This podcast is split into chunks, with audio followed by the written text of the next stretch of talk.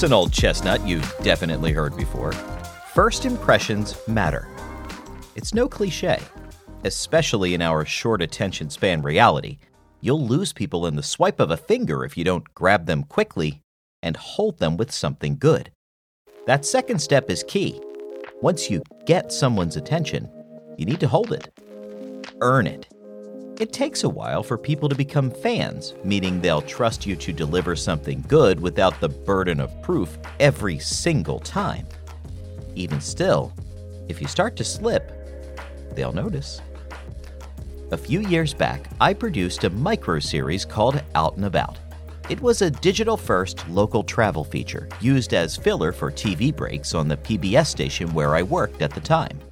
You have to understand, if you somehow don't know, that PBS commercial breaks, air quotes, are really, really weird. Shows themselves run commercial free. The break hits at the end, typically lasting 3 minutes and 14 seconds. That's an eternity in television time. But when you factor in that many programs already pad themselves out with several minutes of monotonous filler videos and network image promos, you're often starting your local break long after the typical viewer has recognized that the show's over and the commercials and filler have begun. Thanks, network. Out and About was a lot of fun to produce. Since my station wasn't measuring ratings at the time, yes, you heard that right, we didn't count who was watching, and any info we collected had little bearing on what we aired anyway. When asked to come up with a new on air promotional break strategy, I replied, What if we stopped running promos? The death of endless strings of tune in promos pushing shows airing five days out to fill time meant three plus minutes freed up for original storytelling. Stunts like trivia, the station voice guy reading tongue twisters, a mix of content that was absolutely not at all topical. I had determined that we were way behind in digital content at the time, and this was one way I could play in that sandbox while still filling the airtime between shows on TV. Win win. I think the coolest thing about public media is that it isn't beholden to traditional restraints imposed on other networks by sponsors or expected format. PBS has always been an innovator. It was cable before cable was cable. In fact, it pioneered a lot of things that later became 24 7 channels of their own. PBS creates, the vultures take. But that freedom is something that a lot of folks forget.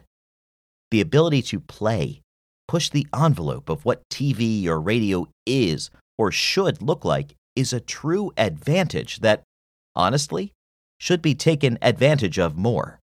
Break formats, break rules, create new forms. Why not? Who cares? As long as it's good storytelling, you should want to look like your own thing, something that other networks couldn't emulate without massive shifts in how they do business.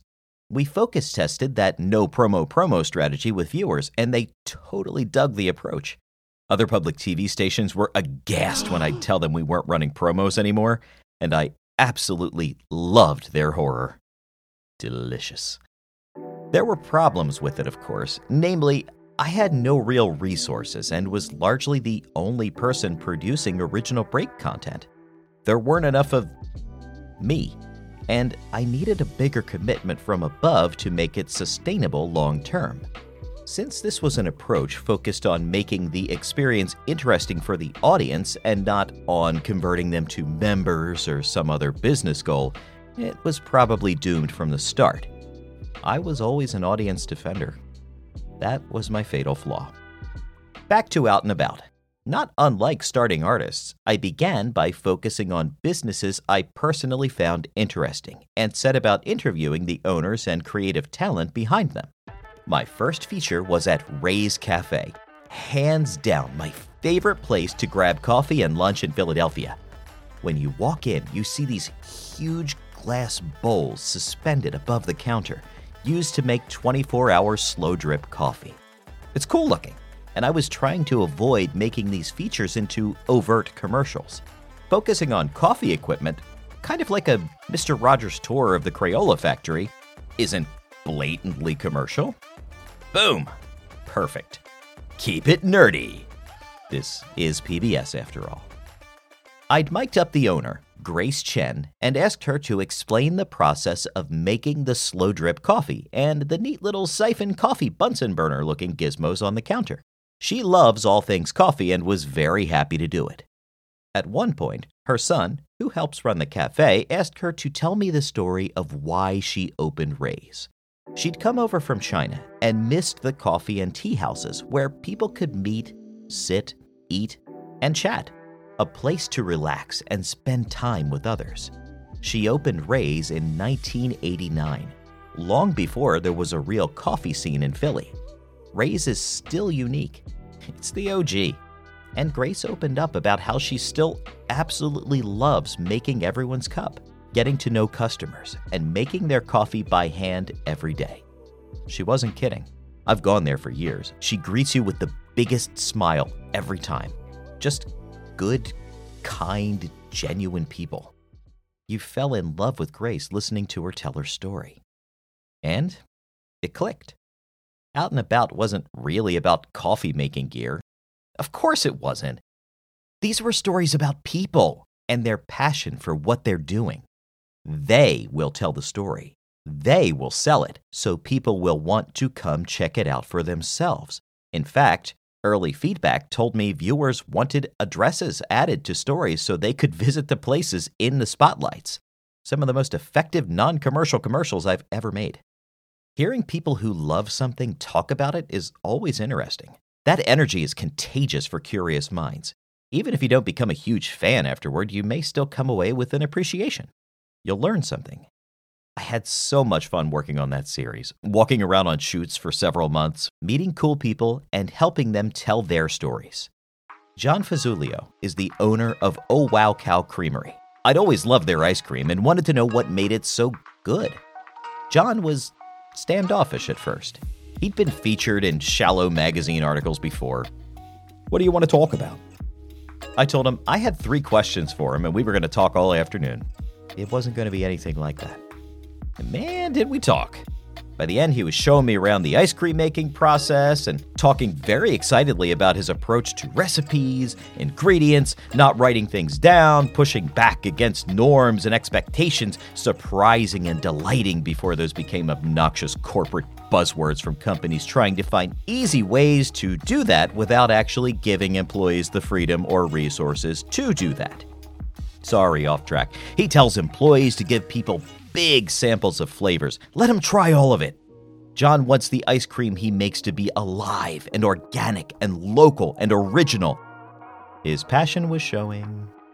He was so happy.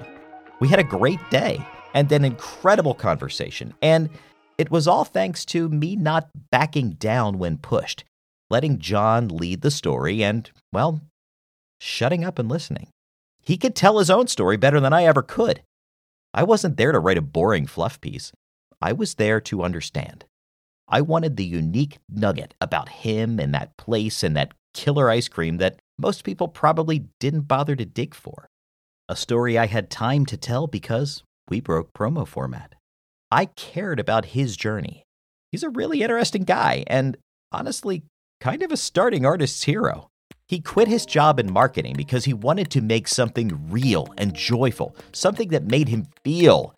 He went to school to learn to make ice cream. He didn't like the feel of industrial norms, so he went as rogue as he could. He's an ice cream renegade, a counterculture culinary craftsman of copious capabilities. Simply, he's darn good. John hated the soullessness of what he'd been doing. So, he made something real. The times I've been happiest in my career were the times I felt the freedom and trust to let loose, break a barrier, try something really weird and different. Sadly, the opportunities to do that grew fewer and further between until they were gone.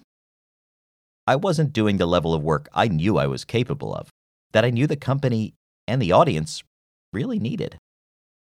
So I left and I started a podcast for which I make no money and a production company. And I'm happy. Freelance life is a good fit for me right now. I wasn't a fan of my work anymore. It was starting to slip, and I noticed. It hurt me a lot more than I expected to be asked repeatedly to stop being so me. As a marketer and as a person, I understood where John was coming from completely. Basic, surface level, unimaginative, cliche marketing crap kills me. I make fun of it. Never watch TV with me. I'm awful. Until something really good pops up. We all feel that. That's why we wait for Super Bowl commercials. The one time a year where companies at least pretend to have a heart, or a social conscience, or at least put the money out for good creative. I want to tell stories with soul. I want to connect. It's not possible in every promo you produce. Sometimes you just have 15 seconds to tell people to come to an event or visit a website. Whatever. That's business. Business has no soul. But for the things that matter, when you can actually take a chance, put some heart into it, surprise and delight someone, those words, surprise and delight, John said to me that day recording out and about. Again, they've become buzzwords, but he meant them. They put that ethos of authenticity, surprise, and delight into everything they do. If it isn't real, why do it? Life is short. And I did walk away with an even greater appreciation for a place I'd visited for ice cream many times. No wonder it's so good. Dude's a revolutionary. First impressions are also worth working at, like John. If somebody gets you wrong or comes in hot, it's also an opportunity to diffuse it and set the right tone. Trust, real trust, isn't given. Trust is earned and I show people I care. I listen. I do my best to stay out of the way and make them the stars. Ever get off on the wrong foot with someone? Did it grenade the entire experience, or did you manage to recover and make it work out somehow? Hit me up and let me know. I'd love to hear your story. I'm on Twitter at SpecLLC. You can find Spec Communications on Facebook and LinkedIn, or, of course, reach out at speccommunications.com. There's a handy contact form and everything. Thanks, Web Template. Next time on Starting Artists, I'm joined by freelance writer of theater, screenplays, and poetry, Izzy Searle. She's awesome. You'll see. Bye for now.